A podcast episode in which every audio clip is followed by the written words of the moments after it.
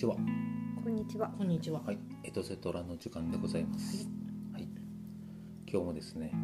さらなるタブーに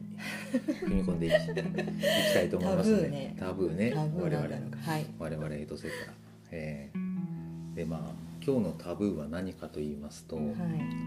いやーこれね、俺ね、うん。テーマ聞いた時にう、ん。いやーこれはね、お面白いと思ったし。困ったって思った俺は、ん。まず。はいはいはい。で多分これね男だから困ったって思ったと思う、うん。うん、で多分今日のテーマは、はい。あの男性と女性で真っ向意見が割れると思う。いやそんなこともないと思うんだけどね。いやあの理屈なんだろう理屈はわかるよってねなんかね、男が男は男で結構ねうん。うん。いやうん理屈わかるよっていう、うん。うん、感じになって、はい。うん、で男にとっては分の悪いタブーだよねこれねへ多え。いや、どうしたタブーでもないと思うし、ううんん。部が悪いのは私男じゃなくて、うんこの場のガチャだと思う。今この場にいるガチャが部が悪いんじゃない？あでもねそこはねそそこも思った、ううんん。あのテーマきトークテーマ聞いた時に、あでううん、2対1になるっていうのはあのねそうかな。わかんない。やってみましょう。まあやってみないとわからないけど、うん。めっちゃ大事な話ですよ。いやそれはわかるはい。ででもこのトークテーマで、はい多分本当にね男女の違いが明確になって、うん。そこで起きるトラブルってすごい顔してるよ今 そんな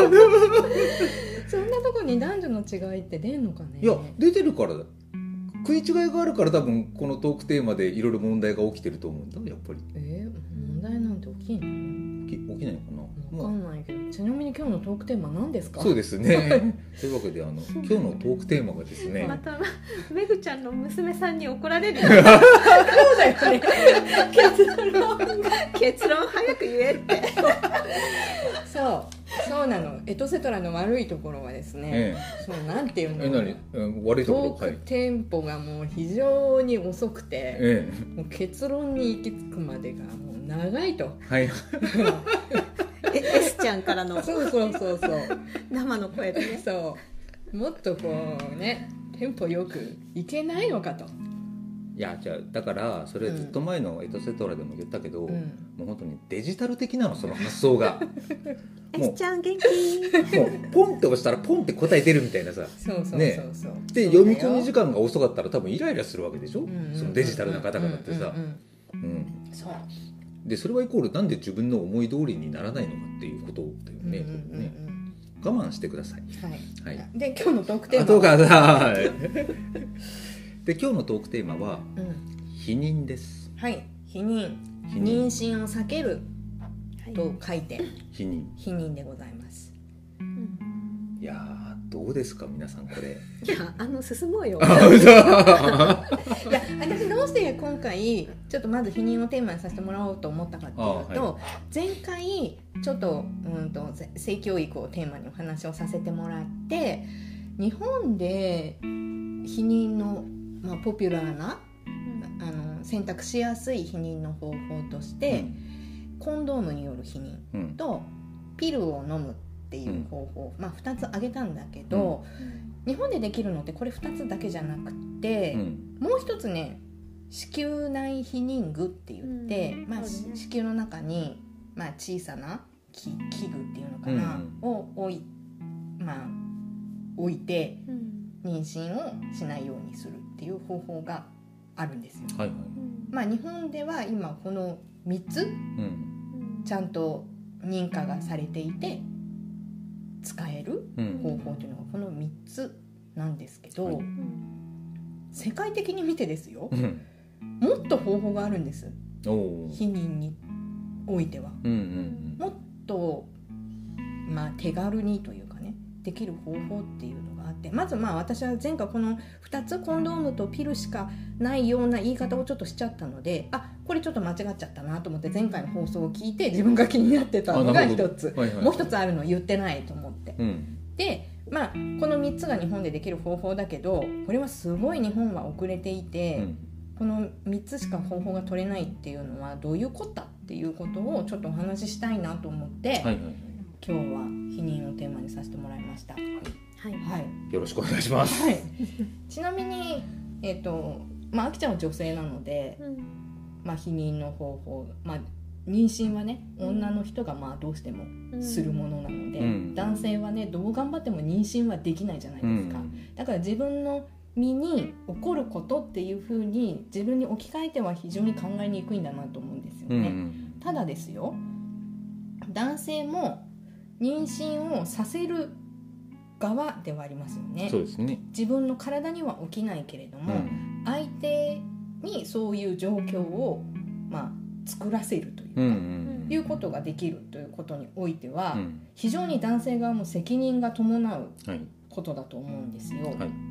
ね。はい。じゃあ男性もね今妊娠がをしてしまって自分が父親になるっていうことが今の状況としてはちょっと無理だというふうに判断するのであればだよ、うん妊娠しないようにするってすごい大事だと思いません？すごい責任があって、うん。自分がこうその妊娠を避けるっていう行動を取ることによって、うん。相手の女性を妊娠させるっていうことをうん。回避することができるんですか？男性はね。はい。非常に責任あるというか男性だって非常にえー、となんていうの興味関心があって いい問題だと思うんですけど、はい。はい。そうですよね。はい。知ってました？その避妊の方法。あのー前言った2種類は知ってたけど、うそのねその膣内のうん。ね、あの方法とか、い。それ以外の方法とかっていうのははい。僕は知りません。でした。はい。いやこれ多くの人が知らないと思う、ね、それ女性もってこ女性でも知らない人ももちろんいると思うし、ん。そのまあ、子宮内に取り付けるうん。避妊具ね、うん。うん。あとその海外ではど、うん。もっと他にどういう方法があるのかとかスタンダードなのかっていうのは、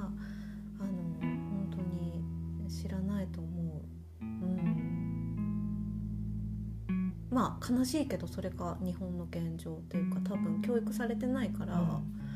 ちなみに海外的にはですよ、と。はい。コンドームは避妊の方法のなんかこう道具としてはうんうん考えられてないんですよ、あそうなんですか？はい、コンドームはうん。性感染症を予防するための道具はいはいはいはいはい。妊娠を避けるっていうことにおいてはうんそのコンドームがね日本のようにトップに上がってくるような国っていうのはうん。ない、だって科学的根拠があるからでしょ？そこに。そのコンドームがさ、うん。避妊具として考えられてない根拠がさうん。あのデータがあると、うんうんあるから、うん、そうなってるんだと思うんだよね。海外ではね。う。ん。その根拠とかってコンドームはさ、うん。ちなみに正しく装着して正しく使わないと、うん。避妊の効果っていうのはすごい低いんですよ。普通にね使用すると失敗する率っていうのが十数パーセントあってまあえー、と一般的な使用方法では、えー、となんだ成功率は82%ぐらい。うんうん。コンドームまあ2割ぐらいは失敗しちゃうってことね、はいはいはい。だからまあ望んでないけど妊娠をしてしまうっていうような危険性が高いという。う、ん。でピルとかその子宮内の避妊具とかあと海外にはどんなものがあるかっていうと,、うん、と注射をしてね定期的に3ヶ月ごとぐらいだったかな、うん。注射をして避妊をする、まあ要はまあホルモンがね、まあ、避妊具とかは全部そうだけど、うん。あのピルとかもそうだけど、まあ、ホルモンをこう調整するんだよね。それで排卵を起こさないようにしたり子宮の内膜がこう厚くなるっていうのを防ぐうん。ような効果があるわけですよ。で、えーとまあ、注射でできたりインプラントって言って、まあ、ちょっとマッチ棒ぐらいのサイズのものを埋め込む、うん、体内にそうそうそう、うん、それで腕に入れるの？それは。うん多分腕だったと思う、うん、女性の？女性の、うん、で1回入れると3年ぐらい効果があって、うん、それも避妊率はすごく高い。90%以上99%、うん、それからなんかシールみたいになってて、うん、そのシールを貼る、うん、でそのシールをまあ1週間ごとに取り替える、うん、っていう方法もある、はいはい、それも99%ぐらいの効果がある、うん日本でもまあできるその低用量ピルっていうんだけど、まあ、毎日毎日薬を決まった時間に飲むんだよね。それも忘れずにやれば90%以上の効果があって、うん、まあ同じ時間に毎日飲まなきゃいけないから人間だから飲み忘れたりすることもあるよね。そういう飲み忘れを考慮したとしても90%以上の効果がピルにはある、はい、というふうに言われてます。うん。というふうに考えると避妊っていうことで考えたら、うん、コンドームよりもずっといいものが世の中にはあるわけですよ。うんはい、それがなかなか日本では承認されない、うん、使えない、うん、海外では当たり前に使えるものなの、うん、これは一体どういうこと？だいで日本のね男性は別にさふーんって思うかもしれないけど、はい、女性にしてみたらその望まない妊娠をしてしまうっていうことは、うん、やっぱりその人生においてね非常にさあのなんて言うんでしょうねさ左右するというか、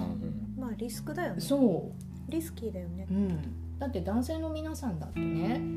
急にね自分がね仕事をねうんと1年とか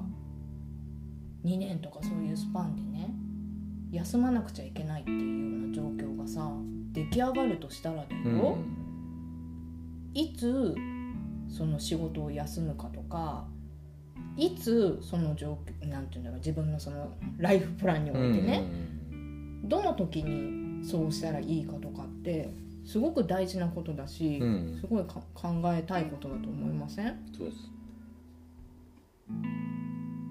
でしょ、うん、それをさなんかまあ今のこの日本の女性はだよなかなかできにくい状況に置かれているわけですよ。うん、どういうこといっていうさ。まずさすごい疑問なのが、うん、なんでその海外でね、うん、当たり前のようにまあ海外って言ってもあでも先進国だけじゃないよね、うん、あの本当に多くの国がそういう、あのホルモンだったりさ、女性のあの体内に直接働きかけるようなさ避妊方法を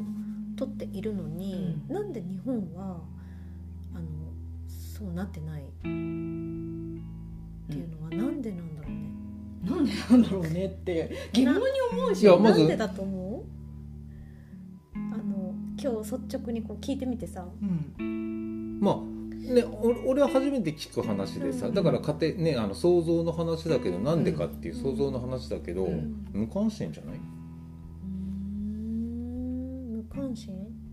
なんかうん無関心だと思う。それはあのこの場合個人じゃなくて国だよね、うんうんうん、じゃないかなと思う。国っていうことはその国を動かしてる人たちがそういう問題に対して無関心だった無関心だってことだと思う日本はさ、うん、そのピルがねこう承認されるのにもすごい時間がかかった国なの、うん、低用量ピル、うん、でピルにはまあいろいろ歴史があってね、まあ、そもそもはもう1960年代ぐらいにアメリカとかそういうところではうんとそう避妊のためのピルっていうのが承認されていたわけよ、うん、ただ、まあ、昔のピルはうんと今みたいな低用量今は低用量ピルっていうんだけどもう高用量ピルとか、うん、なんていうの副作用がまあ強くて、はいはい、ううんとまあ飲むことでのリスクっていうのも結構高かった。時代がずっとあるわけ。で日本もその高容量のピルを、うんと、認可して飲めるようにしていた時代っていうのは、まあ、あるわけだよね。中高容量ピルを販売し,、て使え排卵ん？排卵抑制のためにっていうのは、うん、まあ、避妊のために、そのピルを使えるようになったのは1960年にまあ一旦は認めたんだけどその後で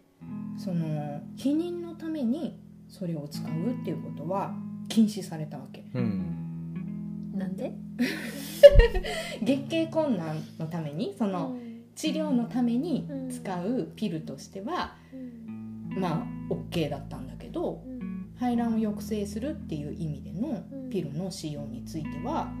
禁止っていうふうになっちゃったんだよね。うん。なんでなんだろうね。リスクが高いから？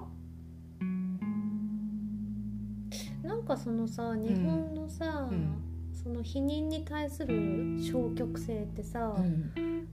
そのこれまでの歴史の中に何かあるのかね、うん、その否否認なんてとんでもないと。どんどん埋めっていうさ、何かそういうものがあのずっと昔にあって、でそのそうそういうこう価値観がさの名残っていうか、うん、なんかどこかにうっすら残ってるっていうことが影響してるのかそれともそのただ単に何にも考えないで遅れを取ってきたのかさ。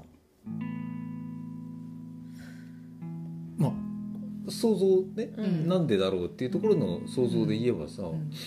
なんかすごくなんか話聞いててあ多分日本らしい問題だなって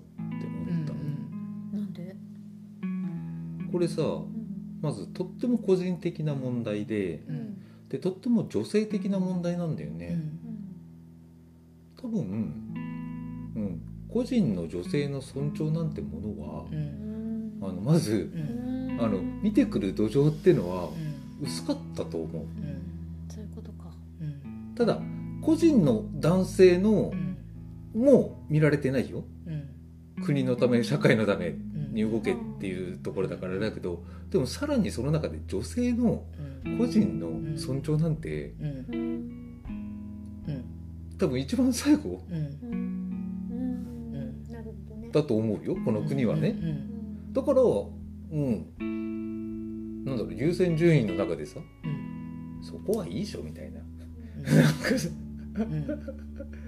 扱いだったのかなと思う、ちょっとどうでしょう、おそらくその女性が主体的に、その何かを決める、まあ、この性の好みに関して決定するっていうことに対して、まあ男性側はよくは思わない風潮みたいなものはあったんじゃないかと思います。そうだね。ね、なんかそのさ低層観念もそうだしさ奥ゆかしくあれみたいなね、うん、3歩下がって、うん、女は3歩下がって歩けみたいなさ、うん、かもね。それが原因かもしれないね。いや本当に今あいい言葉だなと思ったけど、うん、女性の主体性なんて求めてなかったんだと思う。それは選ぶのはね例えば家族の中の父親の仕事だしみたいな。男の仕事だし、そういうの判断するのはね、もしくは家とかさ、ね、血縁とかさ、うん。道具って言ったら失礼だけどね女性がそうなるとさ。血を絶やさないための道具だろ？みたいなさ、うん、そうかもね、うん、だからその、うん、主体性を、うん、他の国またちょっと違うからね、うん。個人の主体性なんてものなんてもう一番だべみたいなさ、とこだけどうんなんかそこだろうねと思うねなんかね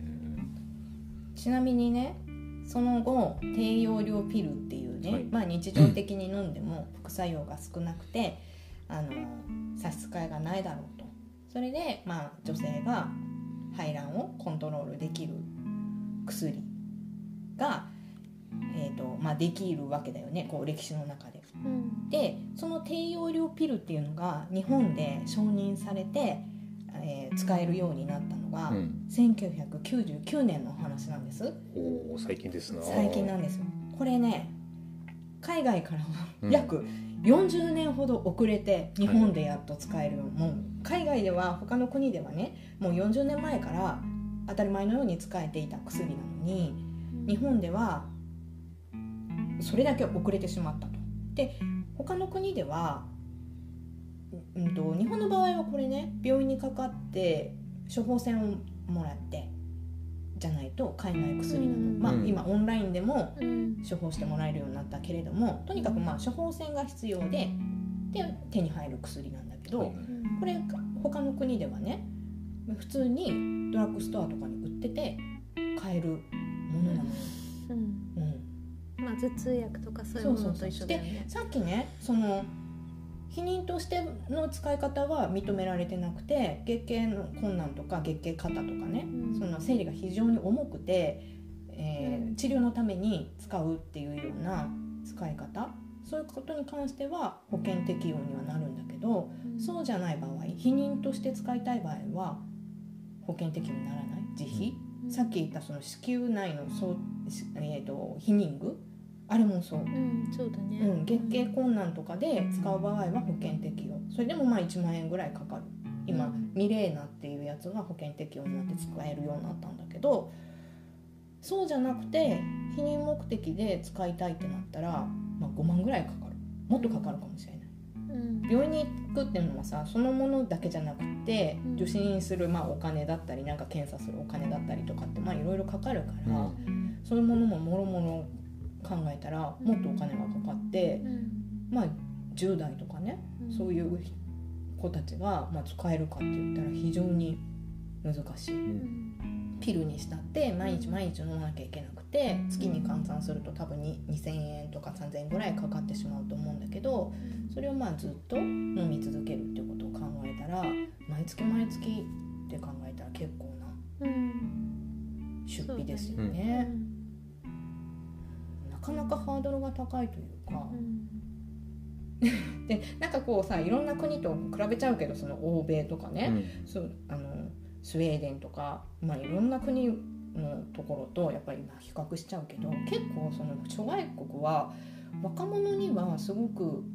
優しくできていてまあ女性に優しくできているというかこんなにお金がかかる国はまたないのよ。はいはいうんうん、して若い者には無料だったりするところ国もあるし、うん。もっと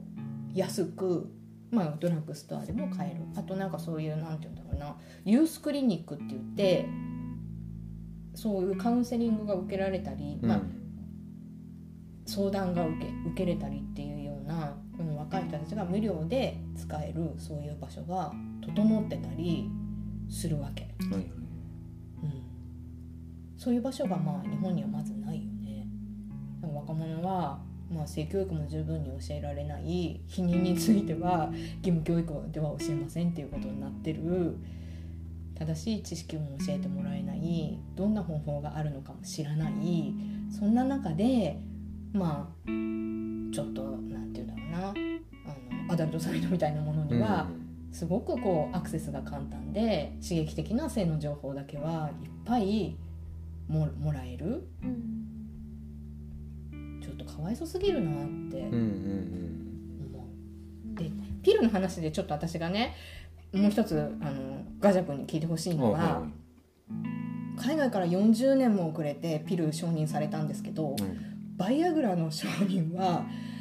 半年もかからないですぐ承認されたっていう。あらららこれまた面白い情報ですね。なかなか。あるんですよ。ああなぜですか？なぜですかって話でしょ？うんでこれがねうん。こう世の中で世界標準ですよ。もう WHO 世界保健機構、はいはい。あ機関っていうところありますあよねね。そこで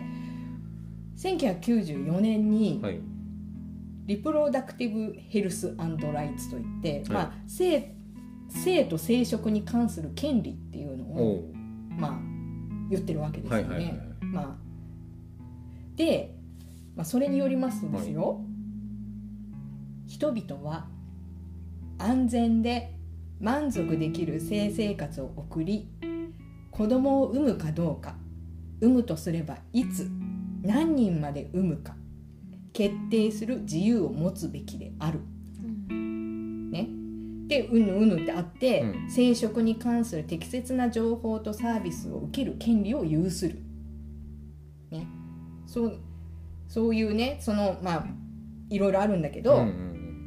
リプリあ、まあ、生殖や性感染症に関するカウンセリングケアを受け入れるにとどまらず個人と他人の生活との相互関係を向上させることを目的としたものであるというふうにこう、まあ、歌われている、もうものがあるんですよ。うん、でそれが1994年の話。うんうんうん、ね、でその後まあこれがまあ世界共通としてのね、まあ、認識というか目標というか目的というかになったんですけど。えーと、94年にそれがあって1999年の6月の国連総会で、避妊法の入手などその成果を確認する、まあ、場があったんですよ、はいはいはい、国際的な、はいはい、その国際的な場で日本はいまだにねその避妊についても、うん、そういう方法しか取れず、うんはたまたその非常に入手困難なね、うん、状況にあるっていうことが、まあ、そこでね発表されたわけですよ、うん、日本の現状を。そして世界各国から非難を浴びるわけですよね。うん、で 大変だっていうことで低用量ピルが、まあ、承認されるに至るわけですよね。そういう流れなの。はいはいはい、で、まあ、その間にはそのバイアグラは半年もかかんないかかんないで承認されていると、うん、バイアグラにおいてはその死亡例とかもあってね、うん、でこれが承認されるほんの少し前に日本の男性でもその海外からさ個人的に輸入をして飲んでまあ、死んでしまった方がいるんだよね、うん、そういう例があったにもかかわらず異例のスピードで承認されたと。うん、方やその女性のね避妊に関する方法についてはなんでか知らないけどねいろんなこう例えばその副作用の問題だとか、うんうん、あとまあホルモンのなんだかだからその環境ホルモンの問題だとかなんだとかかんだとかっていうことをいろいろ言って承認されるのかなと思ったらやっぱりダメ。されるかなと思ったらやっぱりダメっていうことをずっと繰り返して非常に時間がかかったっていう。うんうんそういうまあ歴史があるわけですよ。はいはいはいはい、でやっぱりそういうことを決める会議も日本の場合はほぼほぼ男性、だけで会議がされちゃうのね。女性の体のことで女性の問題だったとしてもそこに女性が入ってるっていうことがないわけ。うん、でつい去年も緊急避妊あ緊急避妊薬っていうのもあるんですよね。はい、アフターピルっていうんですけど、うん、それについての会議がなされた時も女性は12人中1人だけだったっていう報告があっていま、うん、だに日本は そういう終わってんね、うん、状況にあるっていう。なんか恥ずかしい。もう。もう恥ずかしくてたまらないからもう本当あのじいさんじいさんが集まるのやめてくれよって思う。なんかこう何の役にも立たないわ。緊急避妊薬もっていうのもご存知ですか？ごめんなさい。初めて聞く言葉で申し訳ないです。あの。アフターピルって言うんですアフターピルっていう言葉でも聞いたことあるけど、はい、でもどういう使い道とかね用途とかってわからない？あのまあ避妊に失敗したと。あるいは自分が妊娠を望んでないのに相手が避妊に協力してくれなかったと、まあ、例えばまあレイプみたいな場合もありますよね、うん、そういう時に72時間以内に飲むと、えー、高い確率で妊娠を避けることができるというお薬なんです、はいはい、でこれは飲むのが早ければ早いほどいい、うん、72時間以内に1錠飲むっていうふうになってるんだけれどそれが24時間以内であればもっと効果は高い、うん、うん、っていうお薬ですよ、はいはいはい、これは世界の約90カ国ではもう薬局で普通に買える薬になっております、うん、ですが日本はどうですか？ないですね。ないですね。これもお医者さんに処方してもらわなきゃいけない薬なんです日本は。使えないわけじゃない。うんだけど72時間以内に飲まないと効果が薄れてしまうお薬をお医者さんにかかって処方してもらって手に入れるってかなりのハードルですよ。うん。どうします？土曜日とか日曜日とかだったら。そこにハッピーマンデーもくっついて。そうそう本当、うん。今さ土日月って病院が3日間休みじゃない、うん。本当に金曜の夜とか土曜の夜だった時にその成功がうね、ん。無理じゃんっていう、やれゴールデンウィークだシルバーウィークだっつってね、連休いいけどさ。うん。非常にそういうことを考えると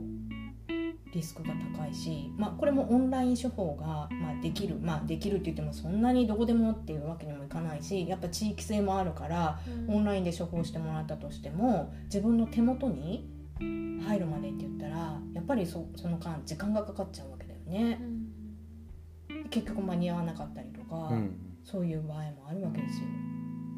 いやそもそもそんなものをね飲まなくても大丈夫な状況がうん。作れればいいんですよ。うん。だけどさ100%の避妊ってないんですよ。まあ避妊効果の高いものはいっぱいあれど。そして日本においてはコンドームがね主体で男性側が協力してくれなければ避妊することができないっていう状況がいっぱいあってで男性もどうですか？正しいコンドームの付け方ご存知ですか？っていう。誰かに習いました？独学じゃない？まあ、そうだよね。あのインストラクターからね教えを超えてね2時間の研修を受けるとかそんなことないけどねあの。やばい。正しい付け方ってどうなんだろうって勉強してくれました？あれ岩本先生だった？岩室先生？岩室信也先生？うん岩室コンドームの達人。そう達人がいるのさ。泌尿器科のお医者さんね。えそれはどこにいるの？え日本にいるの？うん。岩室先生。うん。うん。YouTube でね。そうそうそう。もう本当に正しいそのコンドームの装着。ちょっと見た方がいいよ。まあそうだね。今が間違ってるかもしちれょっとここっないからねそりこっそりちょっとあの今日今日の収録が終わった後にあのちょっと確かめてみてそうですね。いやコンドームはそしてさやっぱりさデリケートなあのものだから、うん。破れたりとかすることももちろんあるし付け方とかあのちゃんとしないと、うん。表裏とかもあるしすなんていうのかな。この間さあそれこそ これもさいろんな国ね、まあ、アメリカフランスイギリスドイツスウェーデンもいろいろもう世界各国はさその小さな頃からあの性教育をね順を追って包括的な性教育っていうのをやりましょうっていうのがもう段階だって作られているところが、まあ、それがまあ世界スタンダードになっていて、うん。日本はすごく遅れているからその避妊具の取り扱いについてももちろん種類についてもちゃんと学校の中で勉強する場があってうん。コンドームの使い方もちゃんと学校で教わるんだよ。うんちゃんと付け方も。この間 NHK のうん「朝一でちょっと性教育のことを特集してたけどその時はドイツの学校だったけどあれは中日本だと中学生なのか小学生なのか小学校高学年ぐらいなのかな。でもうみんなで女子も男子もうん。コンドームの付け方っていうのを実際にうん。その道具を使ってうん。やるっていうことをやっていました。うん。私も見たそれ。うん私もさもう例えばもう自分はもうこんな大人になっちゃったからあれだけど、うん。やっぱりさ自分のその相手パートナーが自分たちはまだ妊娠を望んでいない時に、まあ、コンドームをね使ってもらうのに相手がやっぱりその正しい知識を持っていなくいとないなかったとしたらすごくやっぱり不不安というか心配だし、今自分に娘がいてね、まあ、む私は息子もいるけどやっぱ初めてのねその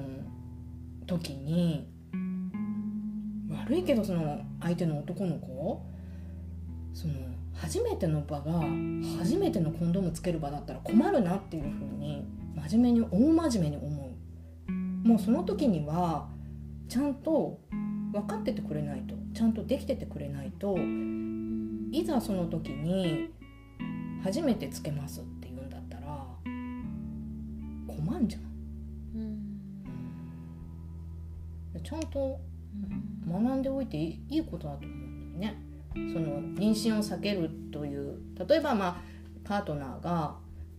同性同士ってこともあるだろうし妊娠っていうことに関しては心配がなかったとしても今度もやっぱり性感染症予防には絶対必須なものなのでまあみんなが知ってていいことだよね、うん、うん、当たり前に、うん、そう思う、うん、しやっぱりうちらはさ本当にそういう教育をされてこなかったんだなっていうことも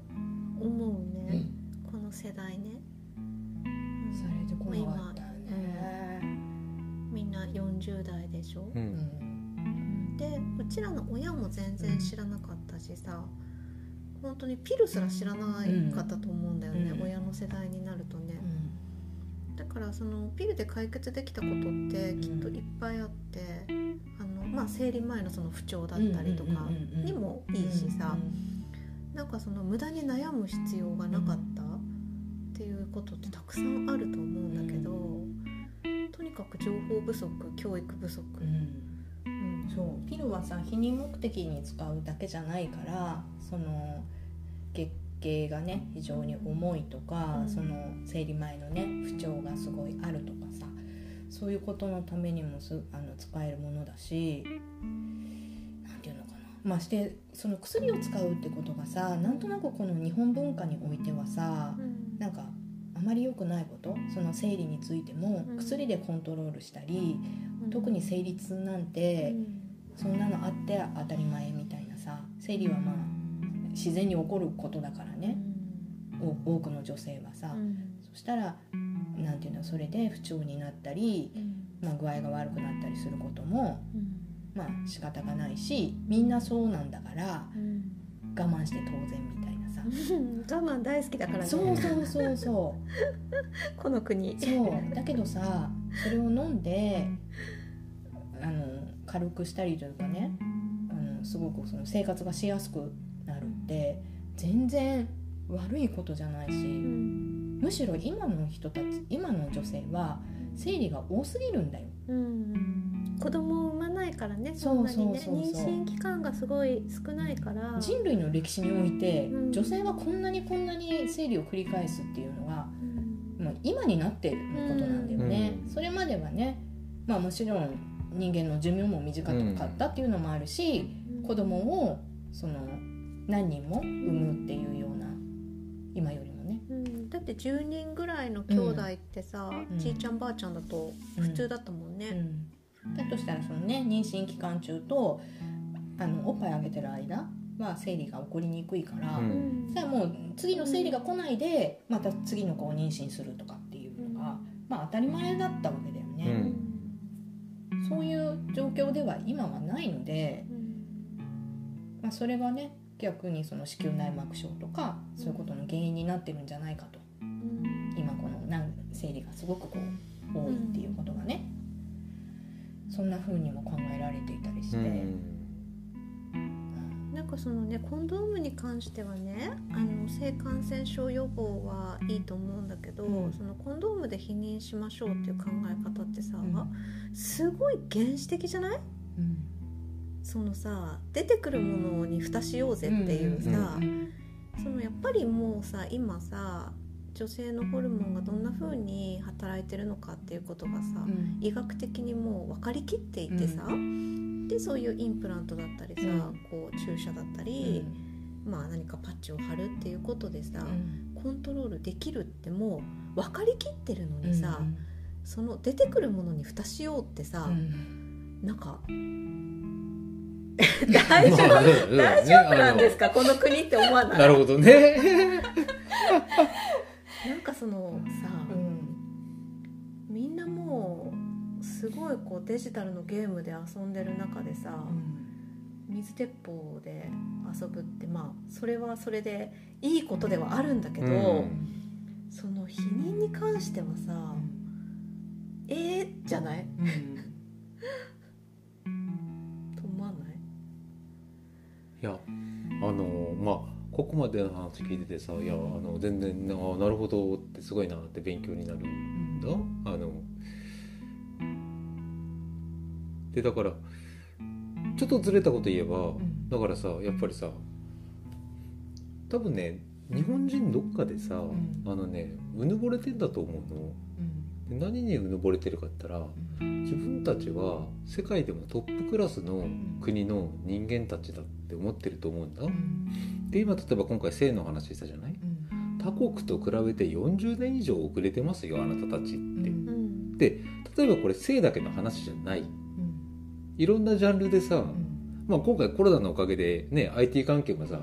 何やってんだ日本っていうのと逆にその他国がねあのあそうやっぱこういうふうに活用したらこれくらいできるよねっていうようなさ、事例っていうのがさあってさ。で何しだしかったら犯行はやめましょうみたいなさ。いやまあいい。それはまた違う話になるからあれだけどでも多分だから国民も政治家も含めてさなんかあのなんかそのなんだろう。今の現状を変えていくために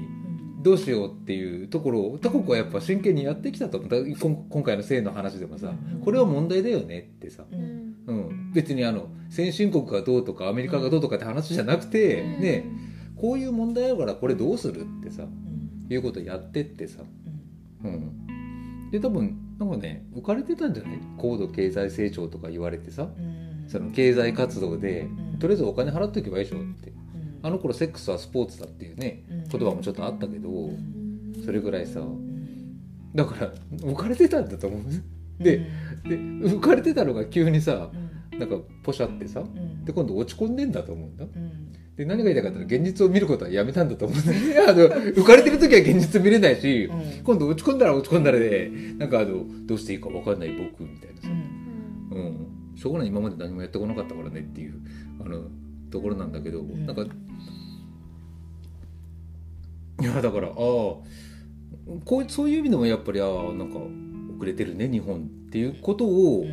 あの別に政治家のせいだけにする必要もないしでも、うちらもうちらで自覚した方がいいと思うよ。あの遅れてる国なんだよ。日本って一流でも何でもないっていう。あのだからねもうやっぱりね何とかしないとダメなんだと思う。今回はこの性の話でやってるけどさ。うん本当に客観的に見てだってあのこうした方がいいだろうっていうものって多分ね今回も話の中でも出てきたしたくさんあると思うんだけどさ、うん、でもそういうものをちゃんと取り入れてさまあ取り入れるのにもいろいろ問題があるかもしれないけどでも取り入れる努力をしてさ、うん、なんかそのやらなかったね根拠っていうか理由が見当たらないんだよね。あの90カ国以上ねその導入していて、まあ問題なくさあのそれが運用されているものであって、あここの方法の方がいいねっていうふうにいろんな国の人たちがさ獲得していったことをねただただやらなかっただけっていうさその理由がない。ややらなかった理由やれなかった理由がなんかこう明確なものがなくてその、まあ、うちはね日本はこうこうこう考えるこういう価値観があるからこれはやりませんっていうものがないじゃん。何にも。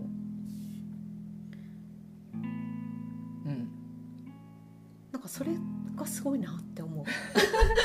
そうなんかそれらしい理由みたいなのがさ、うんまあ要はその副作用の問題とかそういうことは挙げてくるけど、だけど世界的にさそうやって使っていてさまあお手本がさもうさ先にあるわけだよね。まあそうだね。成功例も失敗例もね、うん。うん。そうそうそう。いやそれに倣ってさ考えていけばさ、うん。いいと思うんだけど、うん。あとね声を大にしては言わないけど少子化の問題うんとかもやっぱここに関わっていてそのピル云々のことやってる時とかはその出生率がうん。一 1. ナボナボだかに下がったその時期でもあって、それさすごく恐ろしいことだけどさ、妊娠をコントロールされては困るっていう考え方がさ、どこかにさあったんじゃないの？っていう。言わないよ言わないけど、でもそういうことも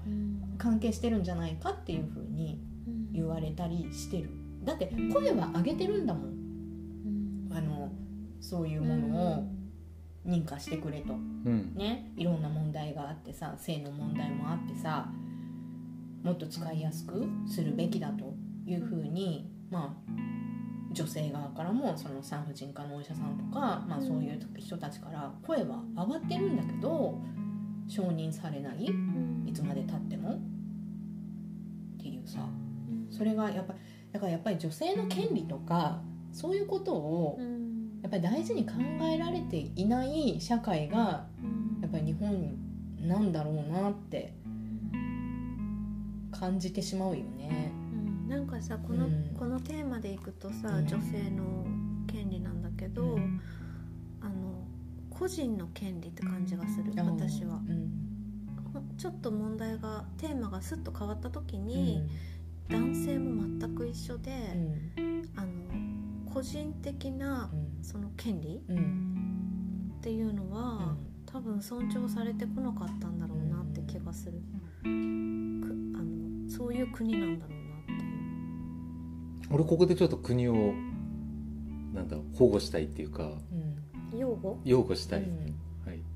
て思うけど日本人の擁護だけど、いい悪いじゃなくてね、いや多分ね真面目すぎるんだと思うの日本国民。真面目だからそうなるの？おかしくない？多分だよ。じゃあだからあの自分たちの国民でこういう問題が起きた時に国が何とかしなきゃいけないってまず思う。言い方変えれば国が全ての責任を取らなきゃならないって思った時に、うん、下手なことできないんだと思うよね、うん、自分たちが全て引っかぶるから、うん、だとしたらあのなるべく自分たちが責任を負わない方法を提供すると。で多分今そのこのジェンダーっていうかね避妊の話聞きながら海外の話聞きながらふと振り返って思ったけどさ、多分あの他の国の人たちってさ、他国ってさ、結構ね個人をね、あの尊重じゃなくて信用してるんだと思うの。放っておいても一人で何とかするしょって。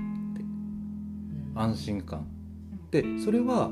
あの他の国アメリカとかもそうかもしれないけどさあの個人としてね、うん、あの主体性をあの身につけるっていうことをさ、うん、教え込まれてさ、うん、でだからあの最悪国に頼らなくても私は一人で生きていくっていうみたいなさ、ものがメンタリティーなのが育っててさ、でそれはその国の政治家になった人も、まあ、国は国の責任でやるけど、でも個人は個人の責任で動くものがあるっていうのがさ多分分かってて、でだからあのどっかでなんだろう。俺はある意味いい意味で個人に丸投げできると思うんだよね。そっから先は各自の判断で動いてくださいで各自も各自であでもそこは私の判断で動くところだからっていう、そういう土台ができてると思うんだ、うん、で逆に日本ってどっちつかずなんだと思うね、下は下で上頼るし上は上で下頼るしみたいな、あの多分まあなんか超依存依存強依存の国というか、それとさ真面目さって関係なくない、うん、でもあの背負い込む気質は日本人あると思う。我々が何とかしなきゃってどっかで。でそれの裏返してでも何ともできないよ。何とかしなきゃいけないっ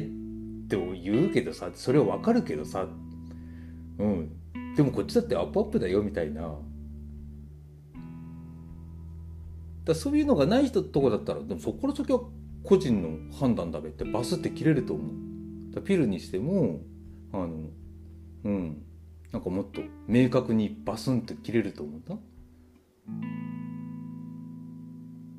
ちょっとうまく言えいやこのさ、うん、なんか国民性みたいなことは確かにあるんだろうけどその共共依存になりやすいみたいなね、うん、でもその国ってやっぱりさあの国民のために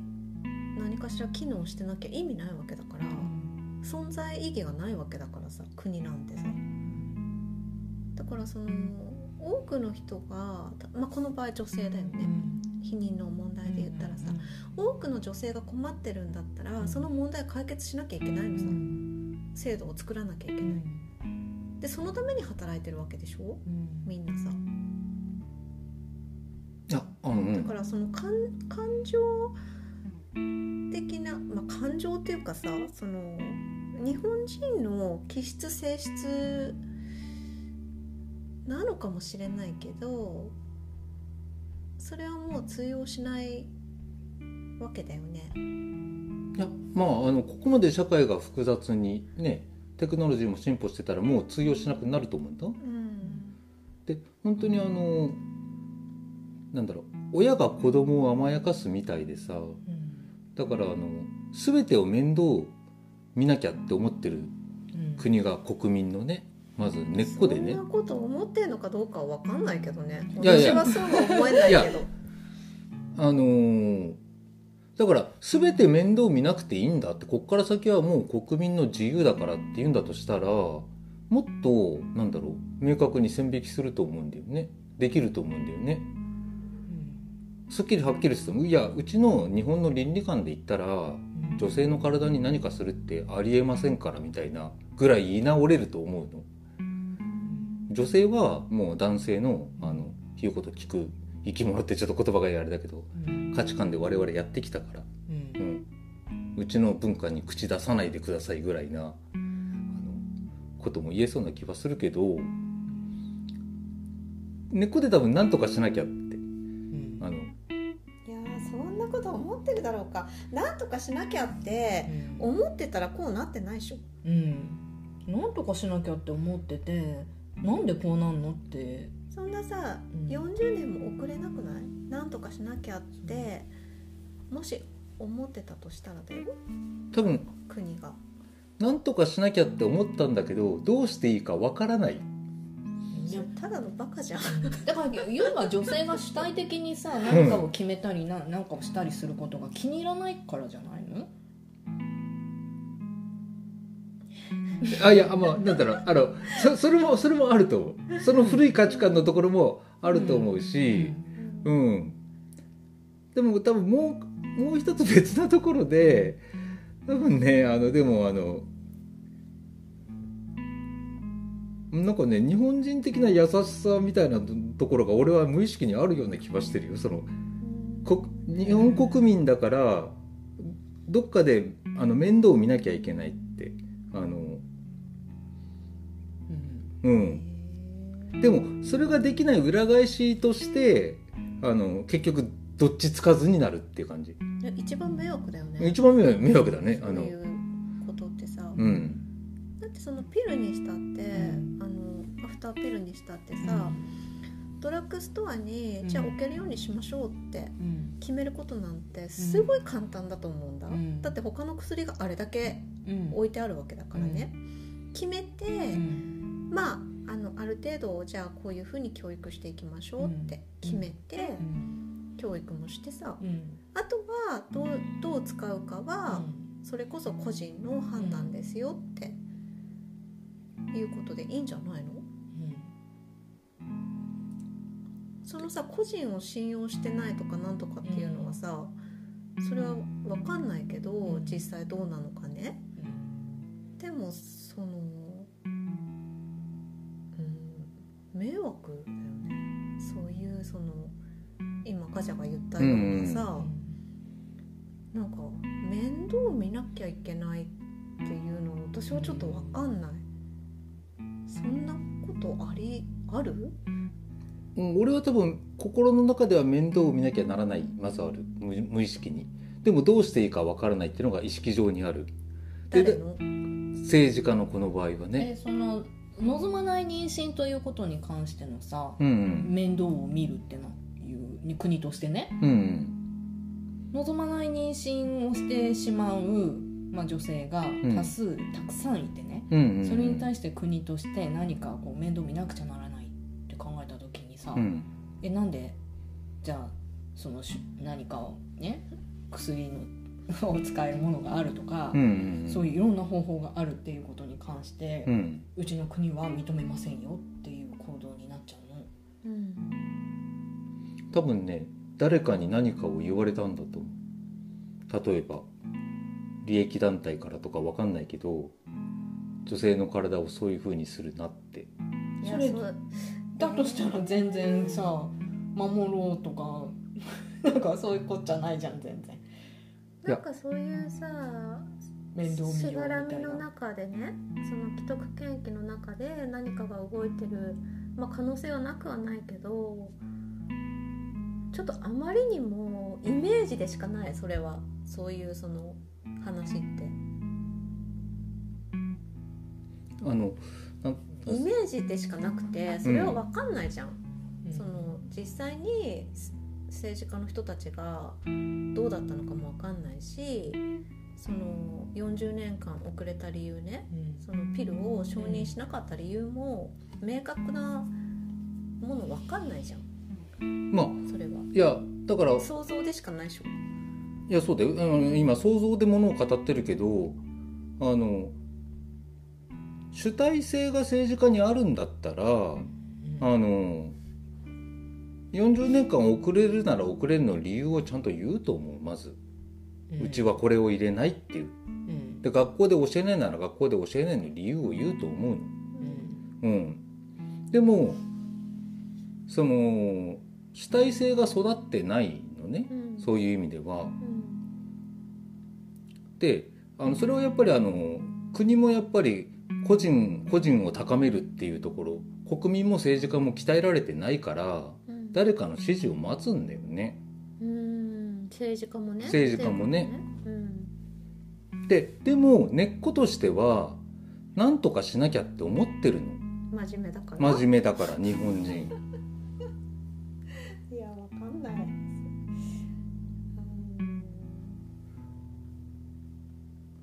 まあなんかさうんそまあそういう人もいるかもしれない中には、うん。でも全員が全員じゃないしいやいやうん。あのうん。それをさこう言ってってもあんまりちょっと拉致が開かなくなっちゃうよね。そのそういう人もいるのかもしれないしもちろんそうじゃない人もいるだろうしさ政治家の中にもね。うんなんかどうしていったらいいのかっていうことの方がさあの大事だと思う。もうだってこんなに遅れちゃったのは遅れちゃった事実があるわけで今。うん。うん。それがさまあいろんな価値観とかその日本人の気質もあったのかもしれないけどちょっともう本当に通用しないよね世界的にっていうところまで。もう来てしまったわけだからさ。それが現実だから。うん。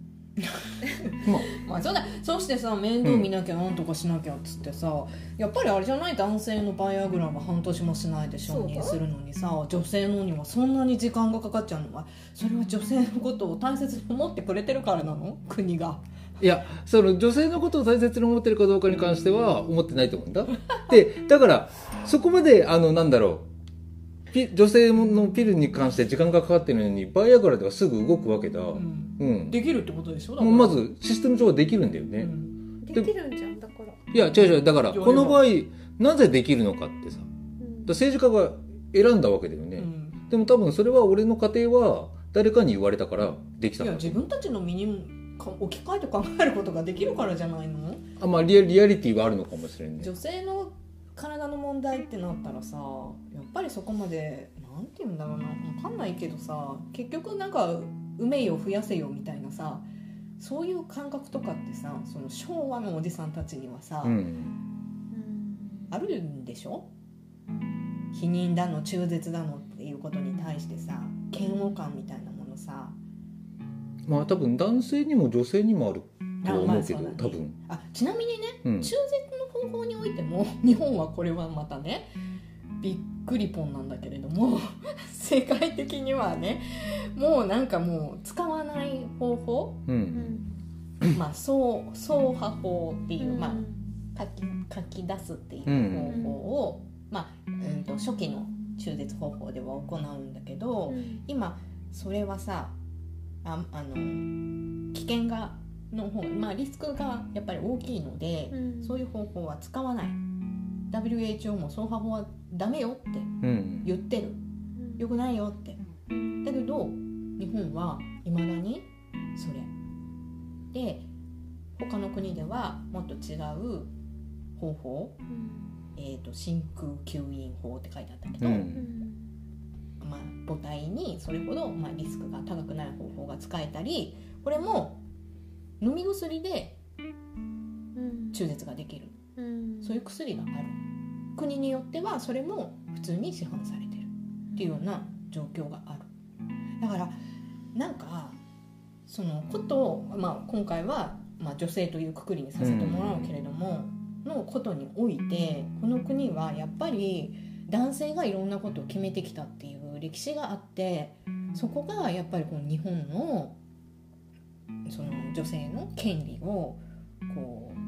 うなかなかこう認められない、まあ、女性の権利を認めてないっていう風な感覚があるかどうかすらもわからない、うん。うん、っていうような状況を作り出してしまっていて今、まあ、多くの女性がそれで、苦しい状況に置かれたりっていうことが、まあ、たくさん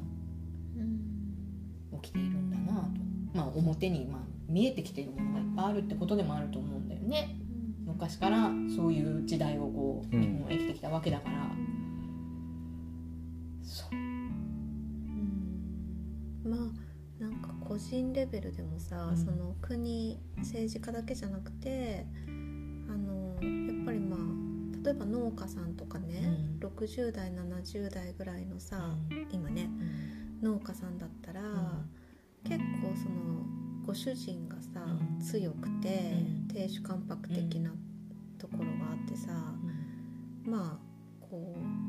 う虫の居所が悪いと、例えば殴る蹴るが当たり前とかね、でまあ本当まあ何人かさそのお子さんがいて、まあ、できたっていう時にさ本当にお腹大きいのにさあの働かされる？畑に出てさそれが当たり前だっていうこう価値観の中でやってきてて家によってはさそれをまださあの息子や娘や嫁にさ、強要してる？っていう人だってたくさんいると思うんだよね。今今のこのさ2020年の時代にあの嫁はそれで当たり前だってさ、言われてる人って私たくさんいると思うんだよね。もう絶句だけど。いや私さ 絶句するけど。自分はさ、うん。女に生まれてきてるからさそういうことも分かるしさそういうのも見えるしさまあこれが当たり前だと思って疑問にも思わずずっとこの社会でさ来ててさもしこれ自分が男で生まれてたらこれまた見えてるものって全然違うんだろうなと思って男の人からは見えてないっていうかさうん。男の人もそれが当たり前だと思ってうん。この社会でずっと生きてきてるからうん。なんか女性がそういうことをこう言ってさ初めてさなんかなんていうんだろうそれに気づいたりとかさ。なんていうの男女平等みたいなことってさ。なんか当たり前っていうかさわざわざそんなさ声に出してさ言わなくてもうん。このね世の中で当たり前にさあっていいはずのことなのになかなかさそうならない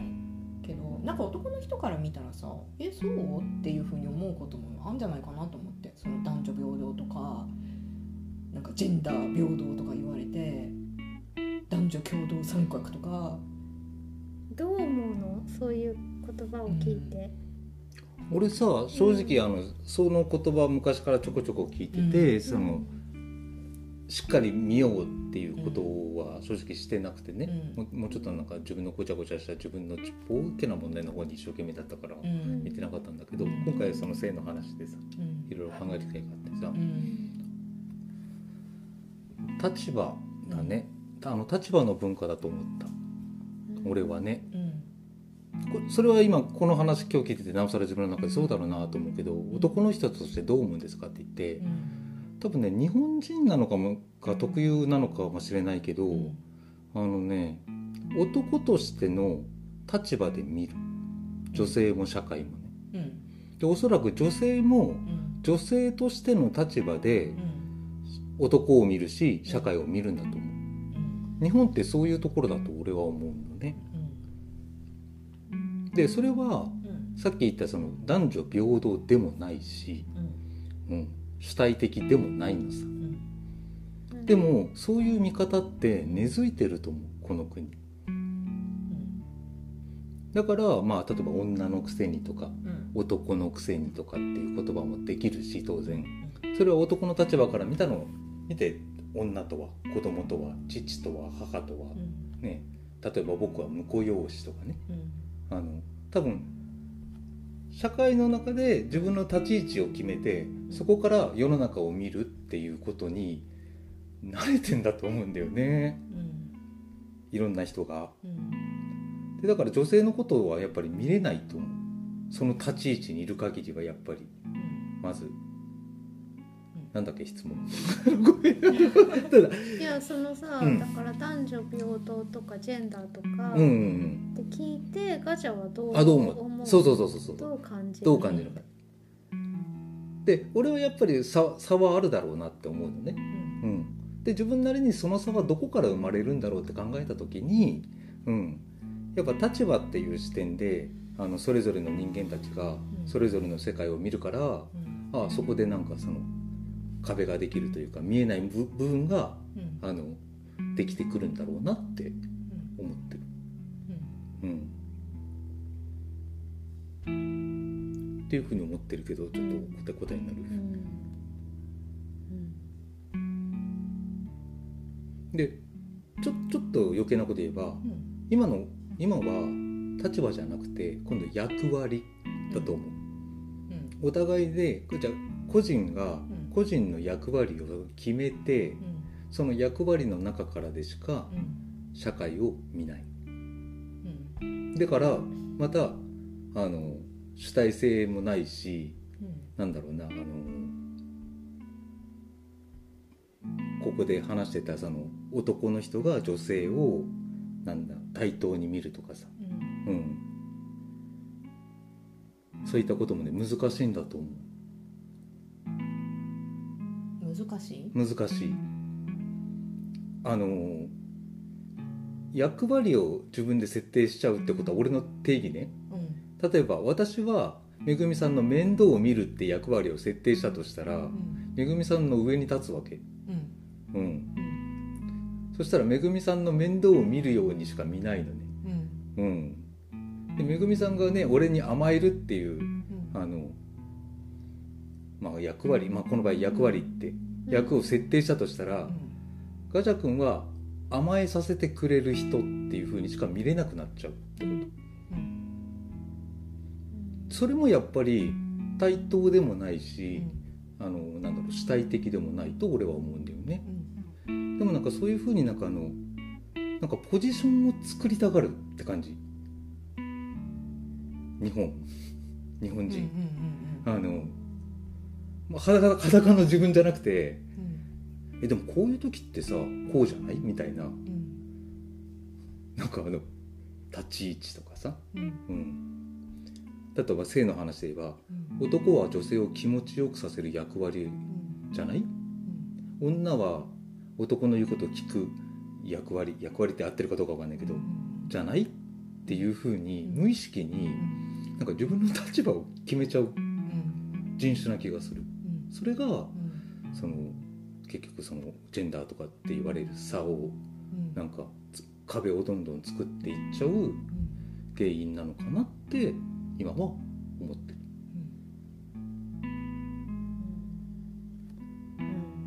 とちょっと俺の感想感想というかね、うん、この言葉についてどう思うっていうとこだけどどうどうどうですかね？うん、いやあのさすごい、うん、まあそうなのかもなって思ったよ。うん、うん、私もその通りと思ってその通りというか、そのなんていうの？社会的に作られてる、いや日本だからだ。まあこれ日本結構特有っていうかね。俺もなんかなんとなく日本得意な気はするけどね。いうのがあって、その方その男性とは女性とはみたいなさものがさやっぱりあるわけよ。男性は強くたくましくうんその女性なんて言うんだろうなリーダー的な存在で、財力もあってとか、まあ、うん、理想的な男性というか男性とはみたいなさ。そして片や女性の方もさそれこそ優しくてえっ、ー、とまあなんて言うんだろうな。なんまあ、なんか可愛らしくて、えー、気が弱くてとかさなんかこの女性的っていうふうに言われるような、うん、その女性のなんか性女性性のさ、あるべき姿というかもうそれだってもう社会的に作られて刷り込まれてるものだよね、うん、だって女性だっていろんな女性がいるし男性だっていろんな男性がいるわけで気が弱くてさ優しくてっていう男性だっているけれども大方そういう男性はさなんかこう女みたいなやつだなとかさ、うん、めめしいやつだとかさそんな風に言われてしまったりとかさするわけよ。でまあ多くの人はさそのそうあるべき姿みたいなものにさ結構私は苦しめられるんだろうなと思ってるんだけどそんなんでさ そんなことで言うとやっぱりだから日本は男性がやっぱりねリーダーシップをとって、うん、なんかこう物事のさ主導権を握るっていうのが男性のあるべき姿でやることで、まあ、女性がさそういう立場に立つっていうことは男性としても認められないのよ。女性が何かこう発言をしたりとか決定権を持ったりリーダーシップを取ったりすることがなんかそういう文化というかそういう社会がなんかこうすごく根強くて、まあ、今回のこういう女性の体に起こることを決めるっていうことに関してもなかなか話が進まないっていうのもそうだと思うしいろんな世の中の、うん、なんか DV の問題とかさいろいろあんじゃん？女性がそのなんて言うんだろうな雇用の問題でもさ女性の方がそのどうしても収入がさ低くなる状況だったりさろいろあるよね、うん、そういうことがさやっぱりさ日本をさより良くしていくためにはさいつまでもさそういうものの考え方だったりさものの見方だったりとかするとさあのよくないでしょと、まあ、世界に置いていかれるでしょと、まあ、今現にそういうことになってるでしょと。いうことなんじゃないかと多分あのその例えば学校運動会のさ、うん、あの競争でね、うん、最後はみんな並んで同時にね、順位をつけないとかってさ、そういうなんかおかしなその平等ね、そんなことしちゃうんだよねだから多分さ、みんなと一緒がいいことでしょうっていうさ、うん、でもだからあのまあ今例えば多様性とかってね、いろいろ言い出してるけど、うん、多分一番根付かない国だって俺は思ってるね、個人的に。日本ってね多分、そうなのかな。俺もねあの多分。いやいつからそうなっちゃったんだろうね。もともとさ、結構私はさあの多様化が得意な国だと思ってたよ。うん。もともとは。うん。いろんなものをとりあえず受け入れちゃう。うん。良くも悪くも、うん。受け入れる国でそのいろんな文化だったりさ、価値観だったりさ、その外から入ってきたものを取り入れてアレンジして、うん。なんとなくその日本的なものにするのがすごい得意な国でもあってさ、その気使わされてきたなっていうのはなんとなく私も感じるんだけど、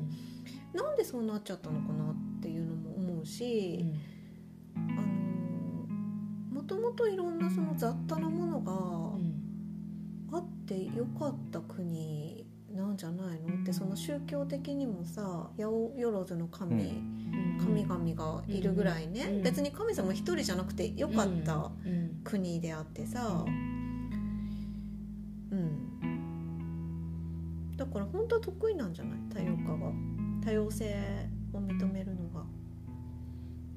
まあ俺もねでも多様性を認めるのはもともとは得意な国だと俺も思ってる。うん、でまあ大きく言えば多分あの明治維新ってやつと第二次世界大戦の敗退でアメリカ介入の、ん。まあ、2回だと思うんだけどさ、うん。分かりやすい転換期ってさ。う、ん。ただそそこで多分この日本人が本来持ってる多様性の悪影響だったと思うんだけどだから受け入れたんだ真逆の考え方を。明治維新でもあの近代ヨーロッパに習えっていうのでそれを受け入れられたので多様性があるばっかりに。でそこにバーって染まるし。うん。で戦争負けましたわ。あれほど敵だと言われてた鬼畜米英と言われてた彼らの言うことを聞けるんだわ。いやもちろん反抗してたね右翼の方々もいるけどそれもまあある種日本のおっかない多様性っていうかさ。うんうん染まりやすいっちゃあれかもしれないけどでもそこでの問題は主体性がないの。で今回だあのもう本当に世界もどんどん人権意識も高まって福祉意識も高まってってさ、戦争でも兵士一人の命っていうのは大事ですって、うん、ぐらいになってってさ、うん、認められてた時にね。でも日本はやっぱそういう視点が育ってないからやっぱ今言ったそのピルの問題とかねやっぱどうしてもあの個人を個人を尊重するっていうことをあのしっかり考えたりしてこなかった国だと思うんだよねまずね土台として。なんかこういう話をするときにさ、ん。私結構気をつけなきゃっていうかあの思うのはさ、男女平等ってさ、あの同じ扱いをすることが平等ではないと思うんだよね。うんでやっぱり男の人のさ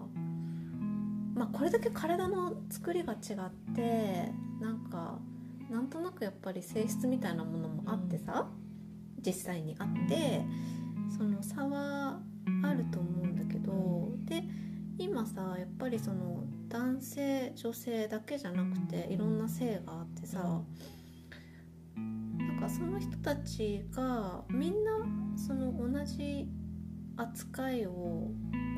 う同列でさ受けることが平等ではないよなと思ってて、あのその人たちがまあ権利はねもちろん守られなくちゃいけないし尊重されなくちゃいけないっていうのは在あの前提にあるんだけどあのその人のさ性質とかさ性にこう合うことがやっぱり守られなくちゃいけないと思うんだよね。うん、でもそれがされてないのがすごい残念っていうかうん遅れてるなっていう。どうしてもやっぱり子供を産む時にさ、ん。女性が産まなきゃいけないじゃん。生物学的にね。だからそれはやっぱりさい男性と一緒にはならないよね、うん。どうしてもね。だけどじゃあそれをその十分にさうん。考えて、妊娠期間があって、うん。出産があってさ、で産後こんな風になるよねっていう、そこでホルモンもこんな風に変わるよねっていうことをやっぱり男性側も理解しないと、特に経営者とかね、企業を経営してる人たちだったら、やっぱりそこまで理解してもらわないとさ、うん、うん、そうだよね、うん、なんていうの？男性だろうが女性だろうが異性愛異性愛者だろうが同性愛者だろうがみんなさ安心してさ生きていく暮らしていく権利っていうのは平等にやっぱりあるわけだよね。だからそこをさなんかこう忘れちゃならんよって思うよ。男性は男性のなんか、まあ、都合のいいようにっていうかねとか、まあ、男性側の視点だけで物事を決めるとやっぱり偏っていくし女性も同じで女性の視点だけでね、ものを考えたり決めていこうとするとやっぱりどっかずれていくものがあってもうもうどんな人にもその安心して暮らしていく生きていく権利が平等にあるんだと。身分とかそういうことも関係なくね、そこをさやっぱちゃんと考えていかなくちゃいけないよね。人は。だからそれを考えるためにさやっぱり今言われた情報が必要な知識って言ってもいいけど今回だから恥ずかしいことにさ、例えば女性の避妊方法なんて俺はね、そこまで知らなかったし、まあ、こういう歴史も知らなかったし、うん。でもやっぱり人を理解するためにまず一番何が必要かってさ、俺は情報だと思う。で日本人悪いところは、うん、そその時に感情とか気持ちとか価値観にいっちゃうのが、うん、あのこれは良くないんじゃないかって俺は思ってるんだけど、うん、道徳とかね、こうあるべきだから、うん。優しくするとか助けるとか、間違っちゃいないけど、でもじゃあ具体的にどう助けていいかっていうのはやっぱり現場の状況とか情報を知らないとさ、分かんないわけじゃない、でもそれは教えてもらえないわけだ、うん、例えばこの社会でどんな人たちがいるのかとかね、うん、あの本当にまあこの今の避妊の話で言えばさ、うん、俺も偉そうなこと分かんないけど、じゃあ女性が妊娠してから出産するまでね、あの体の変化だけじゃなくてね、今言った生活の話なんてとてもリアルでいいと思うのね、どういう感じで生活ね例えばそれが学生の場合社会人の場合ってさ、女性がどういう1年たどうと、お金の話もしてもいいと思う。リアルになるから、そしたら男としてみれば、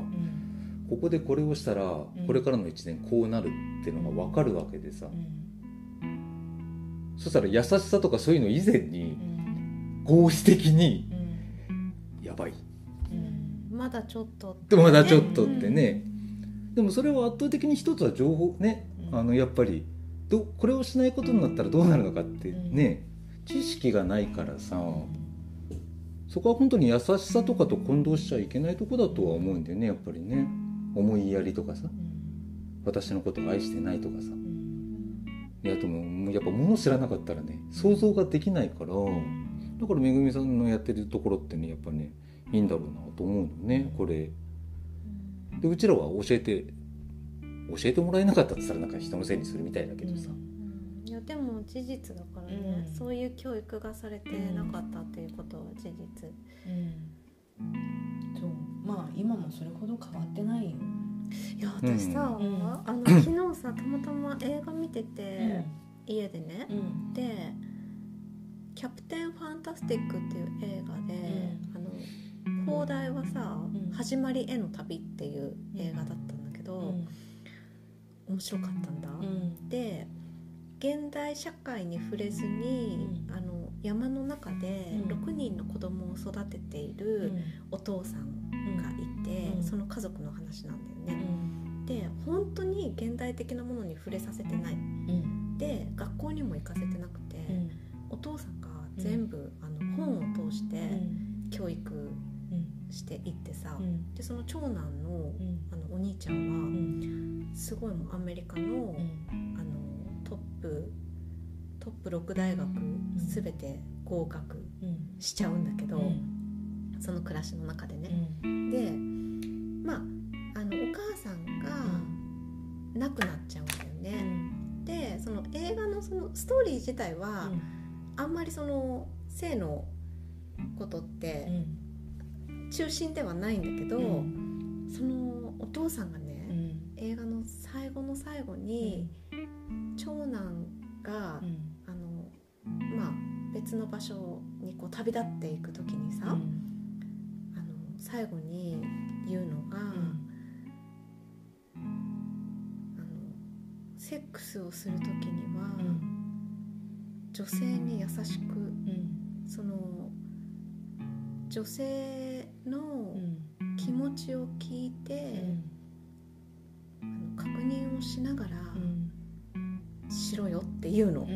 息子さんに。でたとえ愛していなくても大事に扱えって最後に言って空港で見送るんだよね、素敵なお父さんだな。そうだね。そう。なんかそういうことをさ、うん、その子供に言える、うん、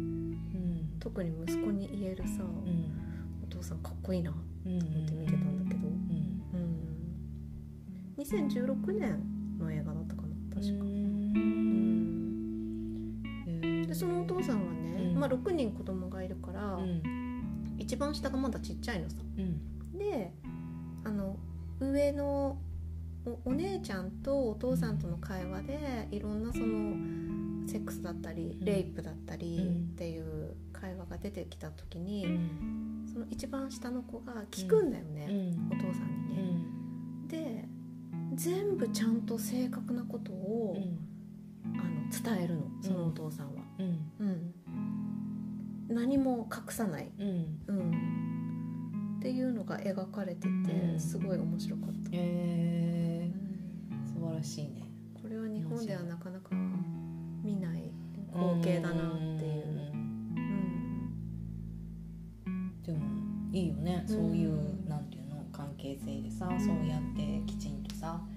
大人から話をちゃんと子供も聞いて学ぶ、うん、いや大事なことですよね。っていうかさだからやっぱり知識がないと、情報がないと、いろんなことを考えたりさすることもさできないじゃない。そう。ね、うん、ってことはさやっぱりさ大事でしょ？性教育も。いやそうだよね。ものすごく、うん、その正しい情報をさ、うん、ちゃんと教えてもらう機会を、うん、子供にもちゃんと保障する。それは君たちのその将来のためにいろんなことを考えて選んで決めていくっていうことをさするために情報をさできるだけ与えておく。そのネットからさなんかこう歪んだねものばっかりを手に入れるんじゃさ子供はさ やっぱかわいそうっていうか、うん、何もやっぱりわからないよね。うん、ちゃんとさそのさ正しい知識をさ、うん、知る権利があるじゃん、うん、子供にだって、私その昨日の映画見ててさ、あの ちょっとすごいまあ偏りはあるんだけどそのお父さんね、もう本当にその現代のこと何も知らないから子供たちは、そこで苦労するっていうのはあるんだけど、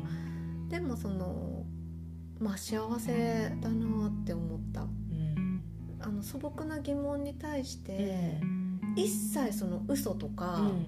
あの照れ隠しとかごまかしなく、ちゃんと答えてくれるんだよね、お父さんが、あれはすごい幸せだなって思った、うん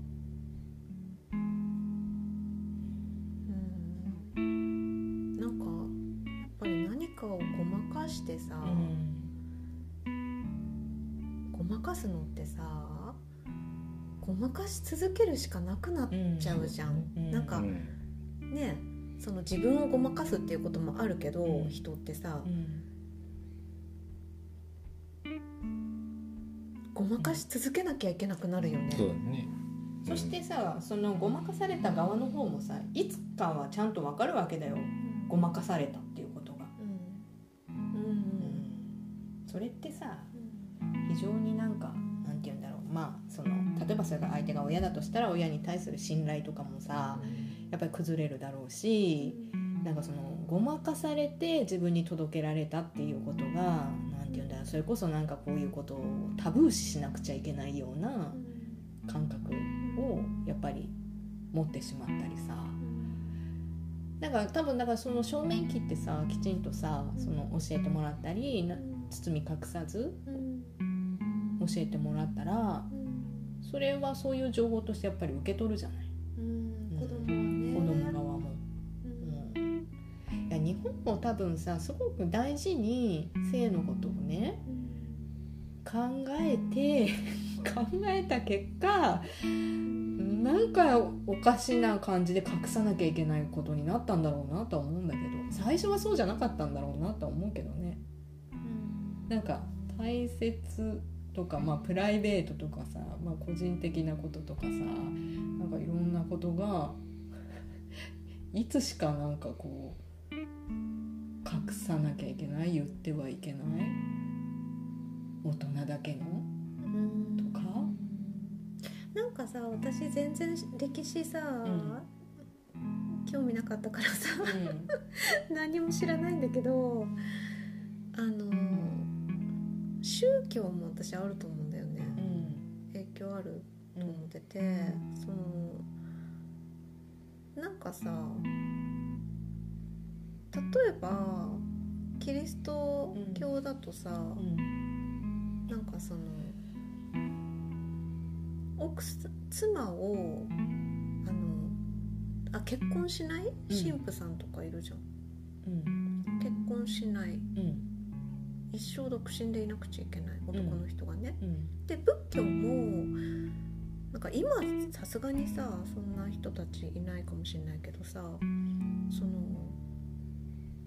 禁欲っていうかさ、うんうん、セックスしちゃいけないっていうさ文化ってすごい培われてきたと思うんだよね、うん、宗教の中で。それと、うん、あの女人禁制っていうさ、山がいっぱいあってさ、うんうん、その宗教的な山ね。いま、うん、だにあるらしいんだけど、うんうん、女性をその汚れと見る、うんうんうん、特にその生理を汚れと見るってさ、おいおいおいおいでしょ、うんうんうん、でもそれをすごい長くやってきてるから、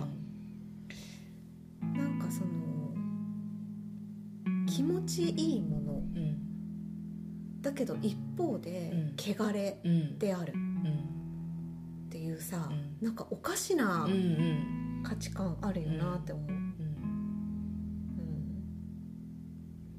でもそんなこと言ったらなんか子孫繁栄しなくない？って思うけど、そのなんか宗教と、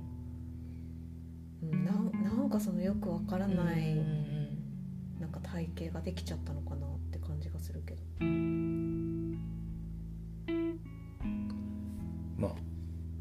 そこの話でまあ映るってやつだよね。伝染するって書いて映るっていう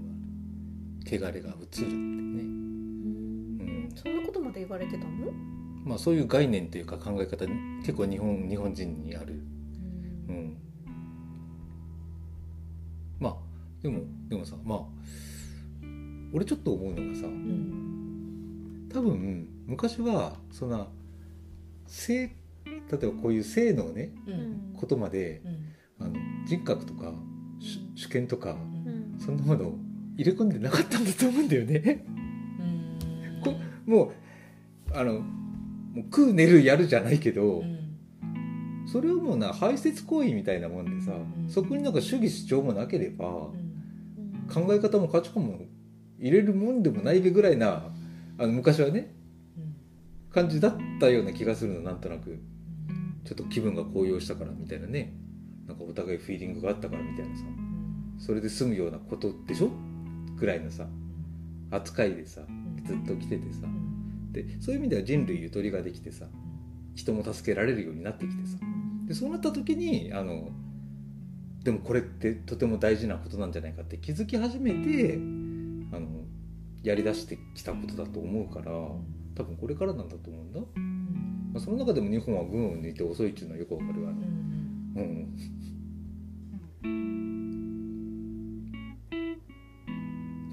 では本当に見向きもされてなかったような気がする俺は。こういう性のことに関して。多分男女の恋愛に関してもな気もするけど、そんなものほっときゃ、うん、オスとメスが一晩いればできるんだみたいななんか、あのそんな感覚でさ、それにいちいち個人がどうとかそいつのそいつ育ちがどうとか関係ない関係ない、若い2匹がいれば大丈夫みたいな、みたいな感じでで来てたんじゃない？今までは。まあそう言われたらそうなんだろうね。なんか。なんか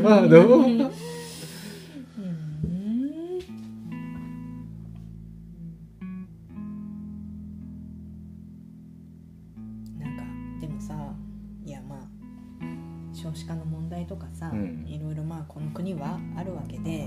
女性の、ね、体のこととかそういうこともやっぱりもうちょっとちゃんと考えて言っていただかないとなかなかいやこの避妊のことなんてさその産むっていうことと真逆なようだけどやっぱりこうつながる、うん、うん、ちゃんと考えて行動をとるためにはすごく大事なことでそこがちゃんと保障されてるっていうのもすごく大事なことだと思うしまあしていや先ほどもねその知る機会がなかったっていうけどいや本当にこれはね多分ね女性も多くの女性もね知る機会をねもらってないんだわ、うん、この自分の体のことだけど例えば生理のこと一つとってもあまりそのどういうふうな仕組みになってるのかとかさそういうことってさあんまりね分かっている大人の人って大人であってもだよ、うん。いない、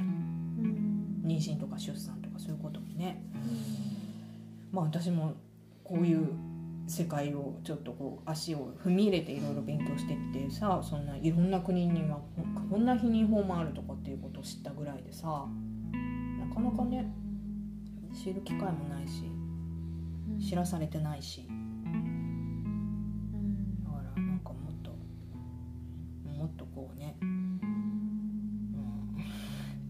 私はもう性教育はもうもっと日本は頑張らなきゃいけない分野だなと思うけどねあの国語算数理科社会みたいにさ何て言うんだろう試験の勉強だけやればいいんじゃなく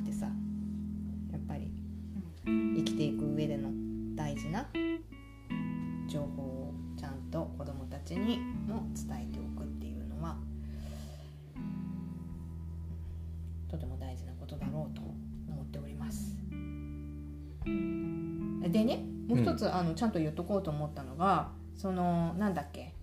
その避妊の方法ね。日本ではなんでこんなに日本には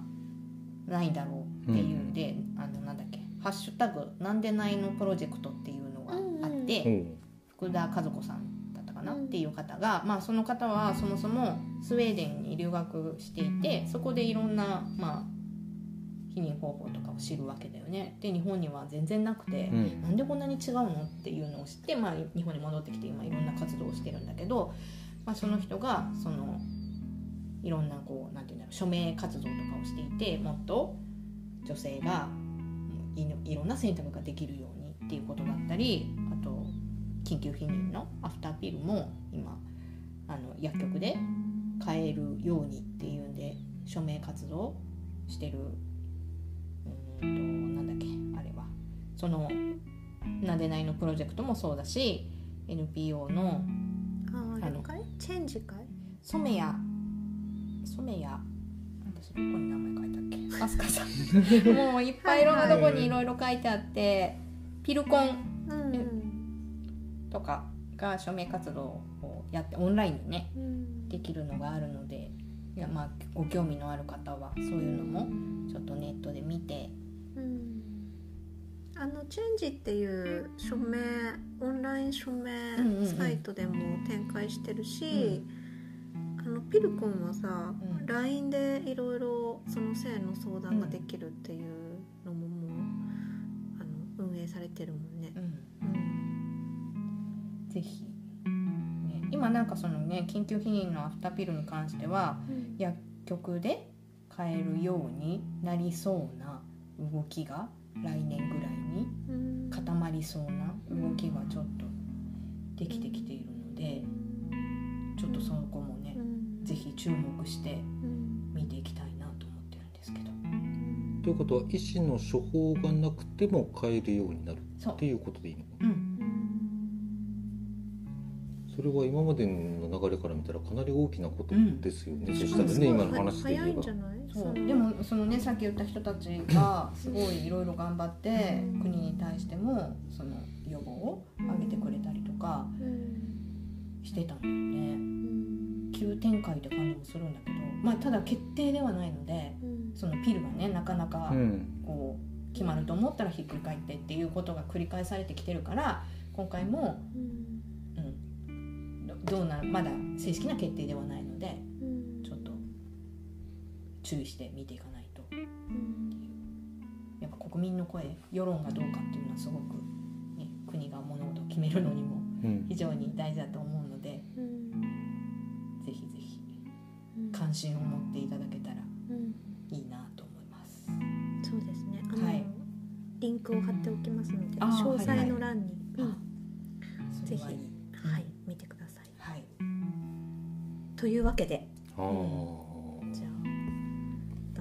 男性代表ガジャ君の、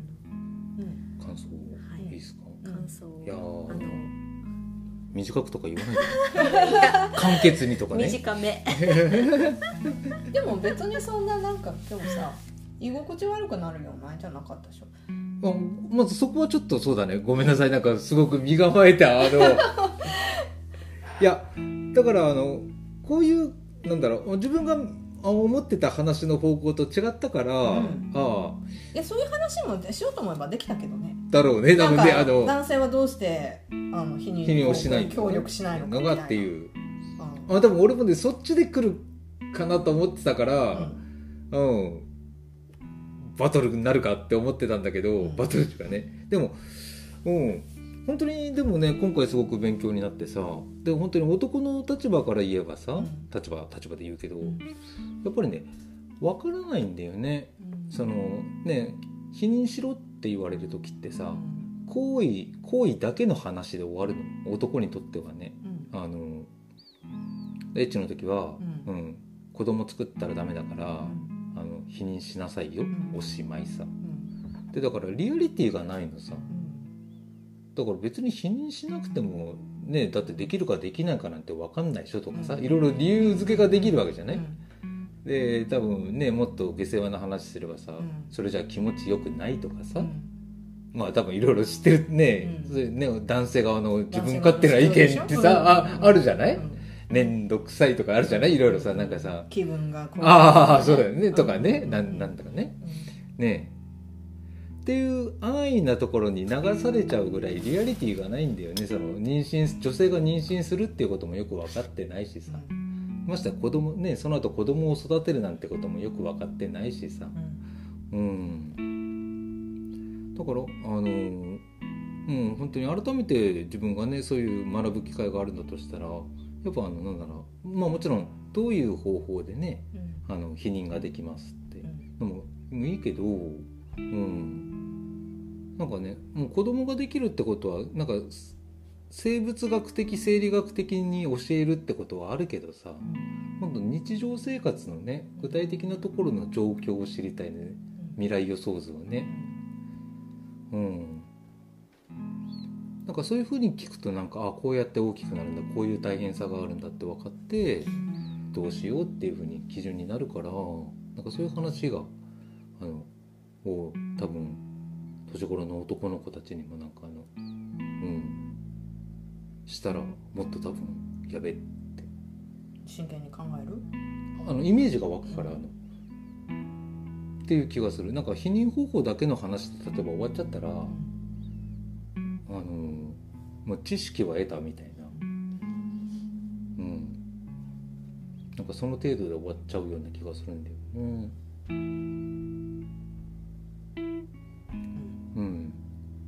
から本当になんかあのリアルな未来と、うん、あとでもその時の考え方そのね女性を大事にするとかそれはイコール女性も男性も男性を大事にしてほしいってあるんだ、男も結構傷つきやすいのさ、女性の何気ない一言で結構メンタルやられるのね、デリケートな時間だからさあれ、うんデリケートな男子もたくさんいる聞いてる？聞いてる？デリケートなガじゃね。いやいやガチャじゃなくて男子男子男子そう結構さ、うん、お互いがお互い傷つきやすいやっぱり。男も傷つきやすいのさ、まあ、でもそれこうでなくてはならないみたいなものがやっぱりあるからでしょ。まあそれももちろんいやあるあるある。でもそれは本人分かってないから大抵さ。ねそういうもの思い込みがあるなんて分かってないからさ。うん。なんかだからそうだねいやなんかこの否認に関してはさ、うん、私その学校でさ何か教えるってさ、うん、全然期待できないなって実は思ってるんだ。うん、ね、であの学校じゃなくていいと思うんだよねもうね。学校じゃなくていろんな場面でさ、そういうことを、あの知ることができるっていう、まあ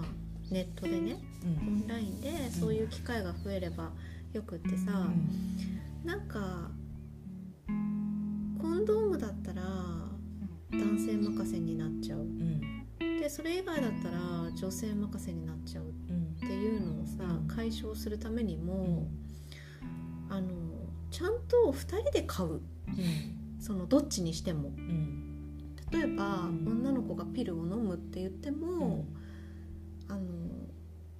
半分男の子がお金を出すとかね、なんかそういうそのお金の話もさしていくと、うん、なんかいいんじゃないかなって思った今。聞きながら思ってた。ま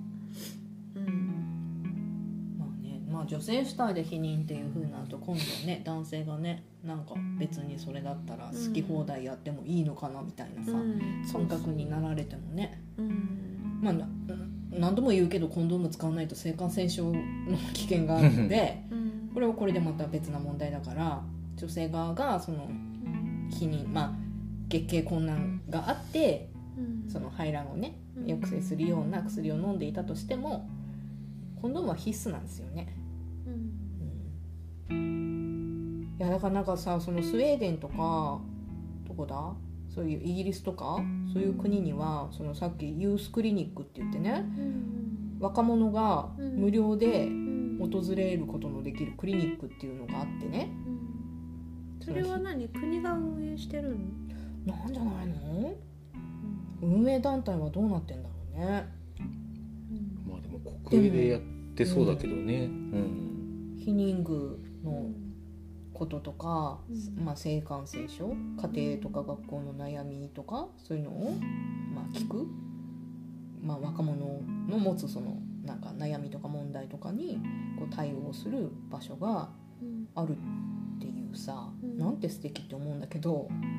日本だとさそういうのもまだまださないじゃない、うん、うん、やってるところもあるクリニックとかで、うん、そういうのをまあ併設してるっていうかさ、ただそのカウンセリング文化っていうのがそもそもすごい育ってないからね、うん、日本ってね。なかなか敷居も高いだろうねもしなんかそういうふうなのあるよってなってもさ、うん、いやだから本当はね恥の文化って言われるけどさ、うん、ある意味だからそのまあ年頃の例えば性の問題なんてさ、うん、なんか恥ずかしいじゃない、うん、なんか大人もそうだけどやっぱ隠すよね。いやもうだからさ、うん、そうなんさだからもうさなんかその隠さなきゃいけないことみたいな感じの感覚で育っていっちゃってること自体が、うん、もうさ、うん、非常に問題を大きくしちゃうわけだよね、そっからもう本当変えていかないと。そうだよね、変えていきたいんです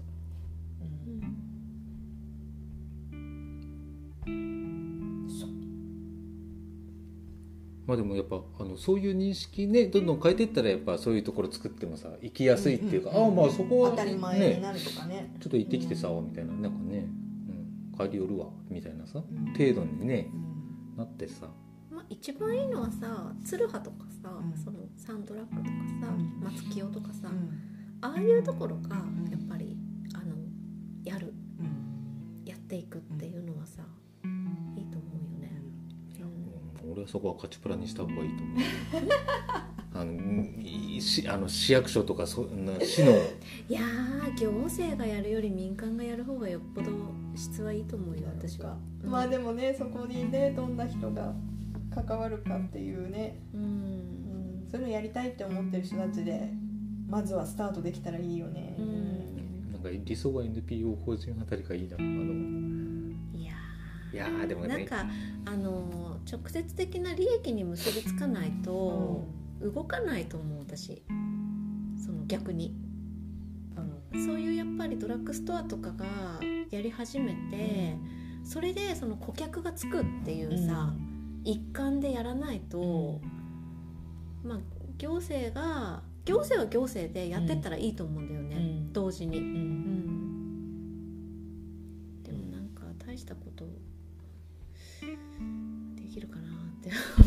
思っちゃうしどうしても。まあそれこそ昔のね治療院みたいな感じで「ああもう年取ったら誰でもなりますから」みたいなね。例えば腰痛なんですみたいなさ。まあしばらくはそういう扱いを受けそうな気するけど、若いうちあるあるあるみたいな感じでさ、まあどっかでそういう大雑把さとかねおおらかさまでいいけど、でもねあのこういう具体的なこととかね、そういうところはやっぱねあの説明できるようにならないとね、あのなんか誰でもいいと思うやるのは、その機会が増えればいいんじゃないかなって、うん、今時別に学校が全部それを背負う必要ないし行政もあの背負えないと思うとても。うん、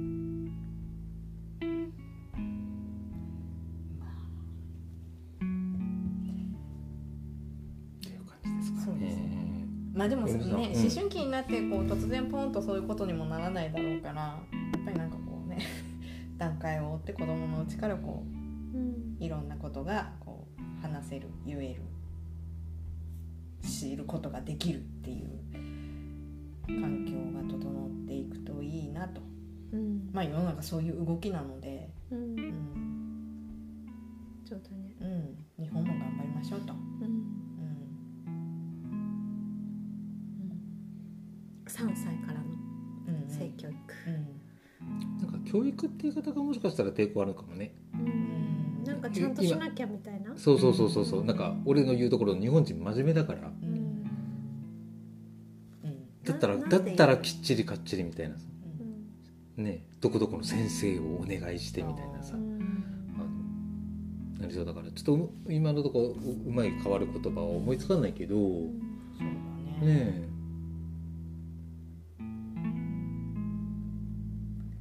かそのうちあのめぐちゃんにちょっとその子供たちへのそういうお話性の話に役立つ絵本とかもさたくさんあるだろうから、うん、そういうのもちょっと教えてもらいたいけどね。はい。うん、俺はあの